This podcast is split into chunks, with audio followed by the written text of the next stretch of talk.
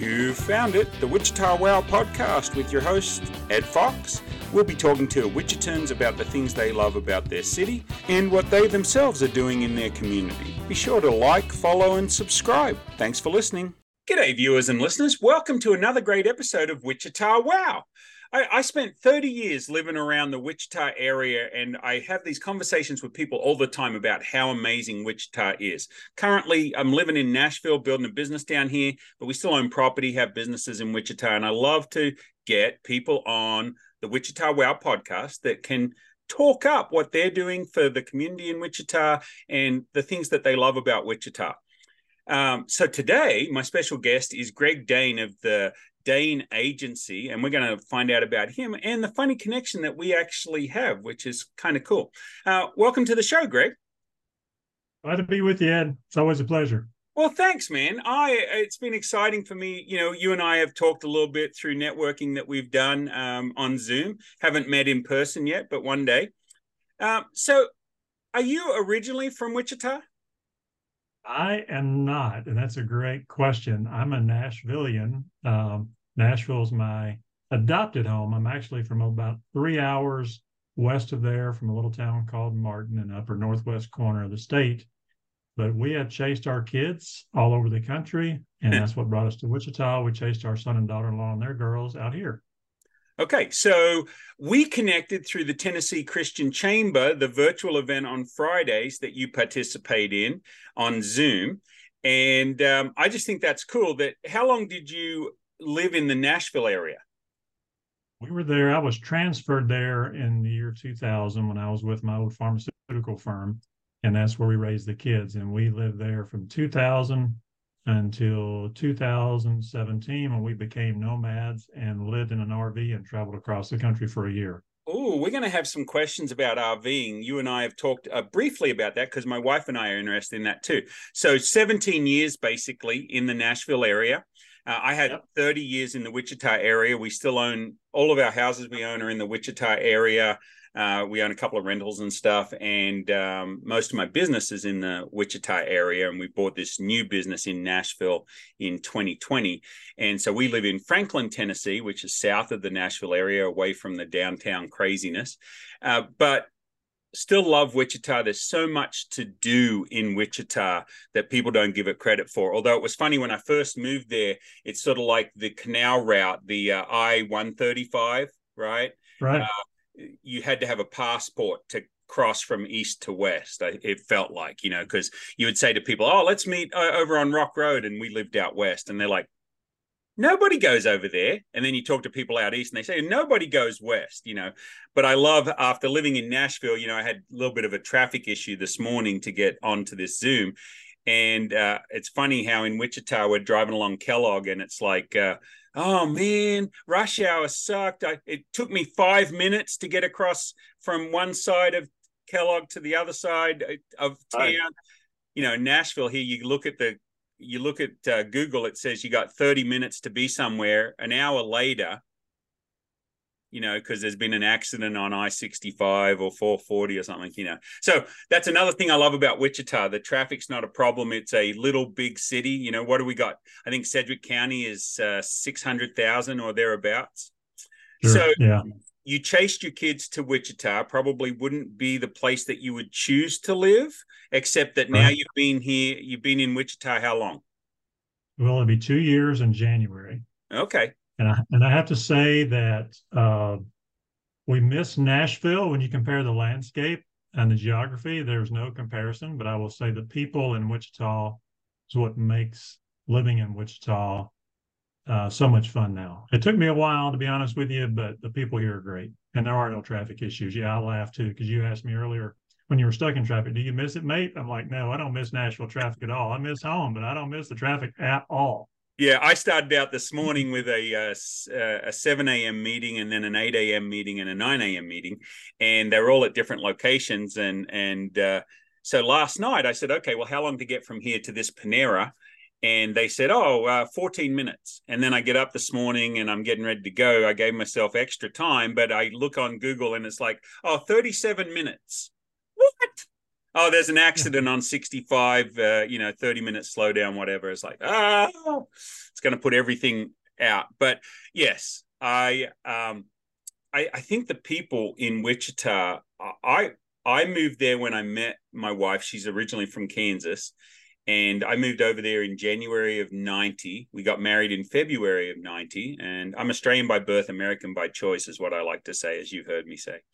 Um, and you just fall in love with the people. But there's so many cool things to do in Wichita that are sort of hidden. But let's first talk about you and what you do. So, Greg, what uh, you're retired? What sort of business are you doing? What are you doing in the Wichita area? I would say the, the word retired, Ed, is not in my vocabulary and probably never will be. I spent the majority of my career in the pharmaceutical industry.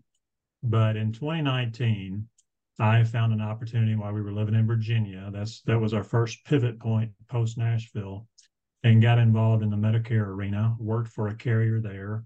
Worked for a carrier out here for about a year, and decided at the young age of 61 to start my own agency. And all I focus on are fellow seniors in the Medicare space, whether it be if they have a need for a Medicare Advantage plan, a Medicare supplement, or they have a hearing and dental vision plan that they need. I cater to nobody but seniors specifically. And to be candid with you, I didn't know four years ago if I would like it. And I have fallen in love with the business. I was a caregiver for my parents. I know the industry well from the healthcare side because of my pharmaceutical experience. And so the nerd part of my brain, I like to solve problems for people. So my uh, passion every day is to get up in the morning and at least meet one new family or one new person. It might be widowed or a widower, and just say, "How can I help?" I don't consider myself a salesperson. I consider myself a counselor, and that's that's what I that's what I enjoy the most. If I'm blessed to provide services for someone, that's just icing on the cake. But making a new friend every day is my number one goal. And some people don't understand that. I do a lot of networking.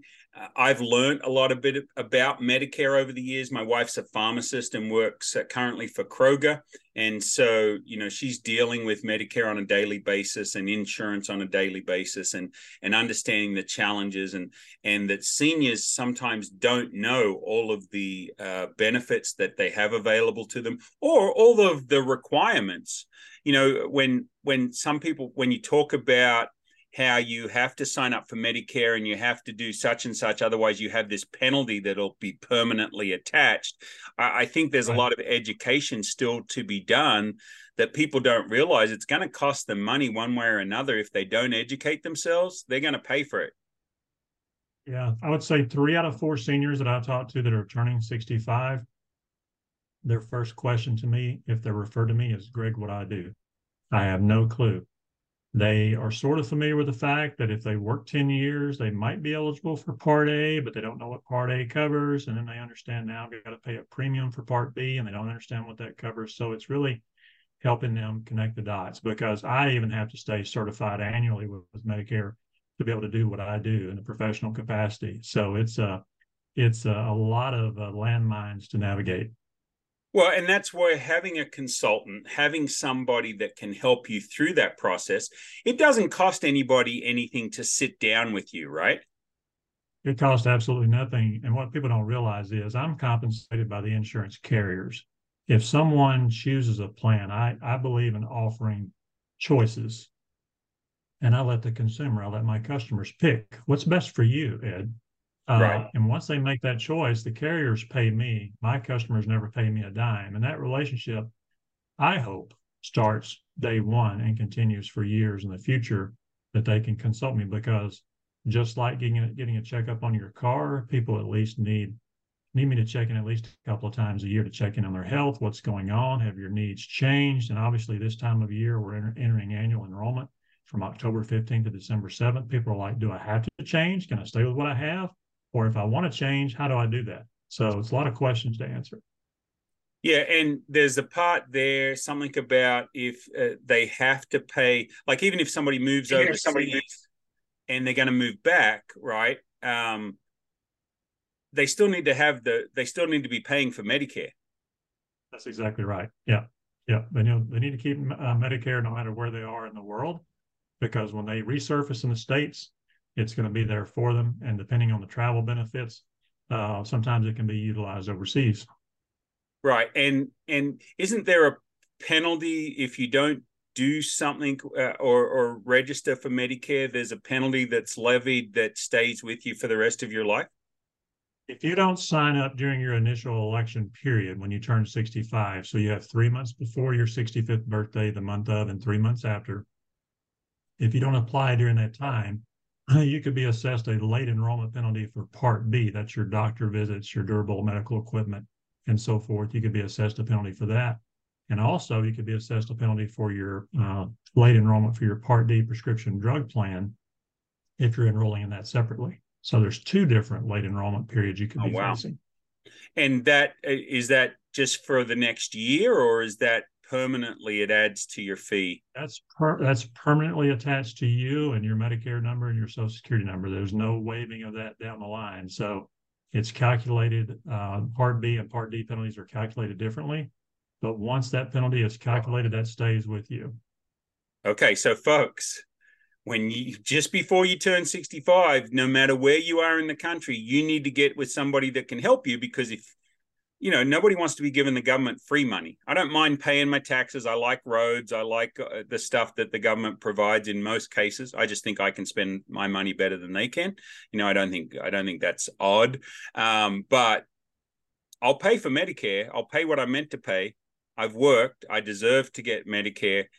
But I don't want to be paying any penalties because I didn't know what to do. And I think that's one of the reasons I wanted to have you on because when I network, the people that talk about Medicare, they bring that up all the time that most seniors don't realize that if they don't sign up in their enrollment period for Medicare that they are going to be assessed those penalties and and that's not just uh, one time that's forever and ever that's for that's the rest forever. of their life. Hey, can we pause can we pause one can we pause one second I need to run, let the dog in.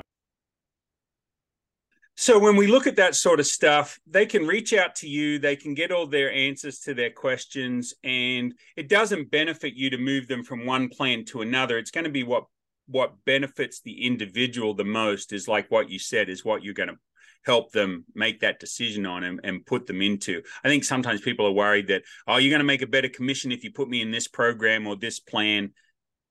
At at at the point that I am in my sales career, there is no interest to me in moving them into something they don't want to be in, right? Or yeah, isn't the best. You're exactly right. And there's there's many times, many times when I sit down with someone, I'll look at what they have and say, "You have a great plan. Stay where you are." And the next question is, "Well, how do you get paid for seeing me?" I'm like, "Tell someone about me." You know, that's my reputation. I read a statistic recently that said if you treat someone kindly, and they like your service, they'll tell three people. But if they have a bad, bad experience with you, they'll tell 11 times that many people, 33 people if they have a bad experience. And my reputation is everything. So, yeah, I don't mind sitting down with someone because I always take the opinion of that may lead me to someone else. They may have brother or sister or two other siblings that need help that do need new plans or are new to, to Medicare and just turning 65 so I never turn down a chance to interview someone, even if they've got a great plan already. It Happens all the time. Right, exactly. So, okay, so that covers your work. It covers a little bit about what you do. Um, when it, you talked a little bit about you and, and Gina being RVers and and traveling around. How long did you do that for? We did that for almost a year. We uh, sold everything in our home in Nashville, had an estate sale because our kids didn't want anything. You know how that right. goes. The kids don't want your stuff these days. And we actually uh, found our RV in Knoxville, had it transported to Virginia Beach, where our daughter and son in law and their kids lived at the time, and then bought my truck off of eBay, which happened to be in Topeka, Kansas at the time where my son was living. And my son actually got to go check out the truck and I had it shipped back to Virginia Beach to be able to pull the RV and then uh, we did that for about a year. We were at an RV resort so far south of town that it was a 40, 40 to 45 minute drive in to see the kids, which wasn't smart. So we sold the, the entire rig to a guy retiring from the Navy and um, found a place close closer to the kids, which was much more convenient. But we miss it to this day. We are digital nomads at heart. Right. And we will be in a city coming to you soon in the next few years working out of the RV. So, so talk to me a little bit about that. Was it a fifth wheel or was it a, a regular ball hitch trailer? Uh, it was a regular fifth wheel with a fifth wheel hitch, 37 foot uh, Columbus, uh, Forest River, had uh, I think four slide outs. It was the most fun I've ever had in 300 square feet of living space. I had a couple of pairs of shorts, some flip flops, tennis shoes, some shirts, and uh, we did we did the laundry there at the RV resort. And I'm telling you, there's nothing like it, like nothing like it. The, the people in the campgrounds are so genuine and so eager to help you when you need assistance. It's like it's like your own little fa- extended family. Right. It really is. It's a community. It is a community, yeah, for sure. And so, what? Where are some of the places you were able to take that rig? Uh, Tennessee, obviously, our home state. We traveled Kansas, Missouri, um, Indiana, um, Illinois, uh, Virginia, uh, the Shenandoah area. That was a lot of fun. Our our favorite stops, one of my favorite stops, is the KOA Route 66 outside of St. Louis. Uh, really pretty campground. Our our desire going forward is to be campground host for three to six months. Uh, the Corps of Engineer parks have really lovely parks, but there's all kinds of camp hosting, work camper opportunities for seniors out on the road. And you get your space for free for putting in 15, 20 hours worth of work a week. Right. Are you a business owner tired of paying cash for everything you do? There's a better way to get what you need without breaking the bank. It actually avoids the bank. Introducing Trade Bank of Wichita. Trade Bank helps businesses reduce expenses by exchanging your business's used goods and services for what you need without using cash. Plus, with Trade Bank, you'll have access to a network of businesses eager to trade with you, bringing in new opportunities for growth and success. Sometimes barter is smarter. With Trade Bank, apply today at wichita.trade tradebank.com. Having done that, what would you say are the three top things you wish you had known before you started that you learned along the way? Oh, that's a great question. Probably should have gone through an RV tech training class because when you've got uh, when you've got a rig like that that moves and shakes with the road and the ebb and flow, of the geography of the road, things are going to break and I am not an ORV tech guy, but you you learn it on the fly pretty quickly if you're going to be on the road very long. So should have taken an RV tech class. Probably this is not a you know a regret, but I would probably liked to have explored the Class A motorhomes and actually have driven one down the road to see if it made me nervous. I think in uh, at the end of the day, that might be what we migrate to next, just to have all of our living space, you know, in one area and maybe tow a, a small car. I'd say the the third thing would be um, researching more in depth the amount of campgrounds available in the area you're headed to. I will tell you there's over a million RVers on the road since COVID, and campground space is coming at a premium now. You can't just say, hey, let's go somewhere this weekend. Take a anchor down RV resort outside of Pigeon Forge in the Smoky Mountains. If you said, let's leave today and hang out there for the weekend, you're probably not going to find a spot because they're probably booked for six months. So you need, to really be on top of the RV booking services to know what's available and have your route planned really well. There were a couple times we took a shotgun approach of we'll just get off this exit and see what's available. That's touch and go these days. So, is there a lot of places that aren't campgrounds that you've ever stayed at? Like, what do they call that? Boondocking, is it when you're not staying at a, a KOA or another RV resort? Are there other options out there? Oh yeah, so there's Bureau of Land Management land called BLM land. That's predominantly located. The majority of it's in the southwest portion of the country, specifically in Arizona. You can get a $180 pass for six months. You have to move every couple of weeks, but you're totally off the grid. So you need to make sure you have solar set up or some type of power um, generators or whatnot because you won't have electricity, you won't have sewer, so your tanks all need to be empty. You need to make sure there's a dump station close by. The other options are things like uh, services like Harvest Host. Uh, that just came about in the last few years where uh, golf courses, you pay a membership in golf courses, for example, that are part of the membership. You pull up at a golf course and stay overnight. the expectation is go hit a bucket of range balls or go play 18. They're not going to charge you anything. Now, there's not services available there either. It's just space to park your rig. But uh, sometimes Walmarts, Cracker Barrels, Cabela's, uh, Cabela's has camping space, and they also have dump stations. So there's a. I've always said if you're if you're good with planning, I believe you could travel the whole country at a minimal minimal charge for your camping space. Your biggest expense is going to be your fuel, in these days, obviously. Right now, you the question I had about dump spaces: Does it cost you to dump? Uh, some places no, like a Cabela's. I don't know if there's a dumping fee, but every resort has a, has their rules and regs. So it's probably best to check with them to say, hey, if I'm staying overnight, if I'm not staying overnight, what's the charge? Typically, if you stay overnight, there's not a dumping fee. Um, but if you're just passing through, there may very well be one, but it's dependent on the campground. Okay, but there are independent dumping sites where you don't have to stay and you can dump, but you may pay for that privilege. Oh, sure. Yeah. Even um, Love's Truck Stops now has dedicated a specific division just to RVers. I don't know how many of their locations now have RV spaces, but they have dump spaces as well. I don't know what their pricing would be just to use them as a dump station, but hmm. some people are com- comfortable with staying, you know, at a location like that overnight. I would not be just because of all the truckers that are staying overnight and the diesel right. engines and you know the hum all night. I, I like a peaceful night, uh, quiet night's sleep. So Right. I did find it interesting. We our networking group meets at an Elks Lodge, and there's always RVs parked in the Elks Lodge uh, parking lot. And if you're an Elks Lodge member anywhere in the country, you can stay overnight with your RV on their property. That was pretty yeah. cool. I didn't know and that. if you're a vet, if you're a veteran, uh, if you're a veteran, I'm not. My middle brother uh, and my father were, were vets. But if you're a veteran and you're RVer, uh, the vets have, depending on where the base is, if, there, if there's a base that has a RV campground attached, the veteran's able to stay there for a nominal fee. Oh wow!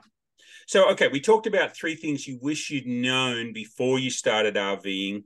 Um, what about three things that you learned on the road that you loved about RVing? I would say number one, the freedom, uh, just freedom of the road, going to places we've never been before.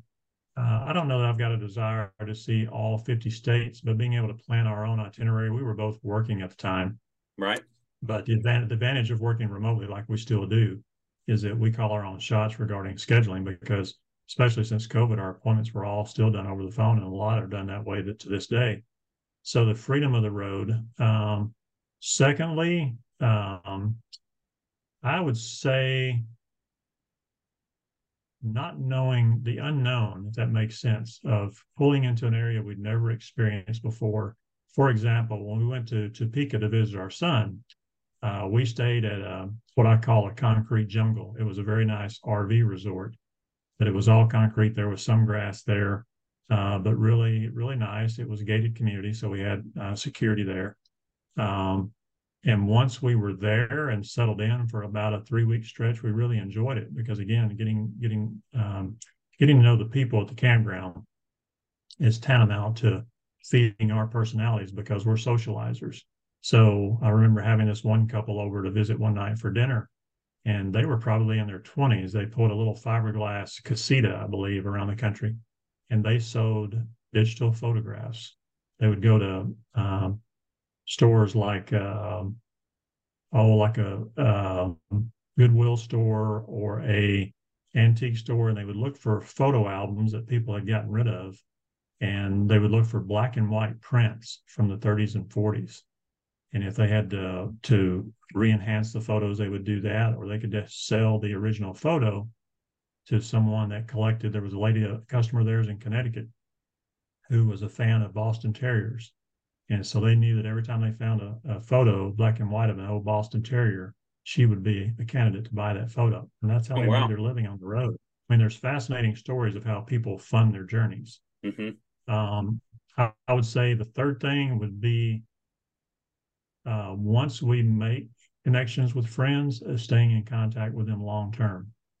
You know, we've done that on cruises. We we still uh, stay in contact, albeit via social media, with folks we cruised with 13 years ago. Wow. You know, so so that social connection long term once you've met on the road. And you, you referenced boondocking earlier. There's a term in the industry called mooch docking, where if, if you know friends coming through and they want to pull up in your driveway for the night and spend the night in your home, they can do that as well. So let me tell you, there's there's so many ways to enjoy the road. Uh, it's phenomenal. Right. Yeah, we've looked at we've looked at class A, class B, class C, and fifth wheels. I think I, where we like the idea of a class C, we just don't like the idea of the price new, right?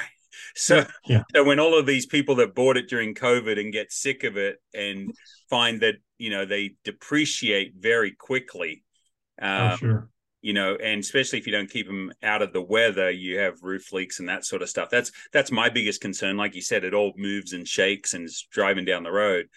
But i i think for us it's the I, like the idea with the Class C with one bed over the top of the cab, and and uh, my folks had one of those, and it was the best time just traveling around the country um, in Australia. So okay, so we've covered RVing, we've covered Medicare, what are some of the things in Wichita that you would consider hidden gems? You've been out there a couple of years. Uh, start me off with one of your hidden gems.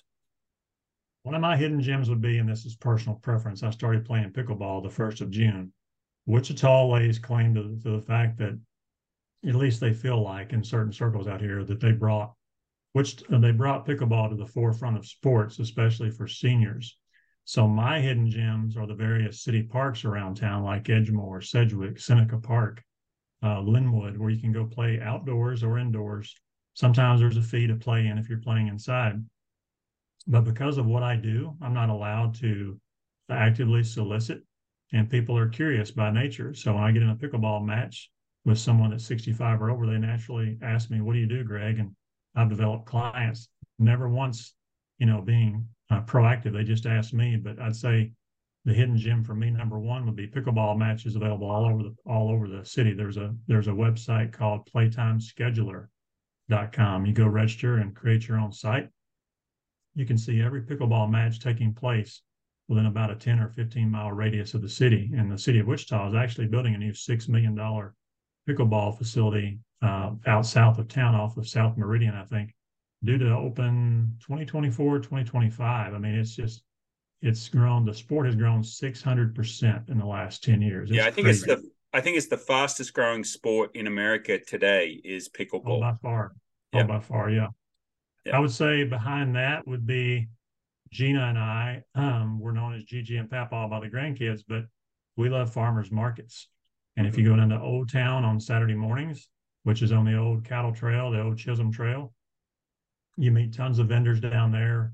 They sell anything from blueberry pies to you know organic beef, and we love to hang out. Uh, where and where is that? Is that um, near the World Museum, uh, the Museum of World Treasures? Is that that farmers market, or is it the one over in it's, Delano? It, uh, no, no. Uh, this one would be to give you a good reference point. Would be about Second Avenue uh, in Douglas. You can even get there going the back way through Central and cut okay. over. Uh, but but that would be the location for it. Second um, and Douglas downtown, yeah, Old Town, yeah. right? Yeah, yeah. So the farmers markets. Um, number three, um, I would say just um, downtown, close closer to Riverside, another community in town. Uh, there's a monument downtown uh, called he's called Keeper of the Plains. This guy. Uh, this guy, yeah, right behind you.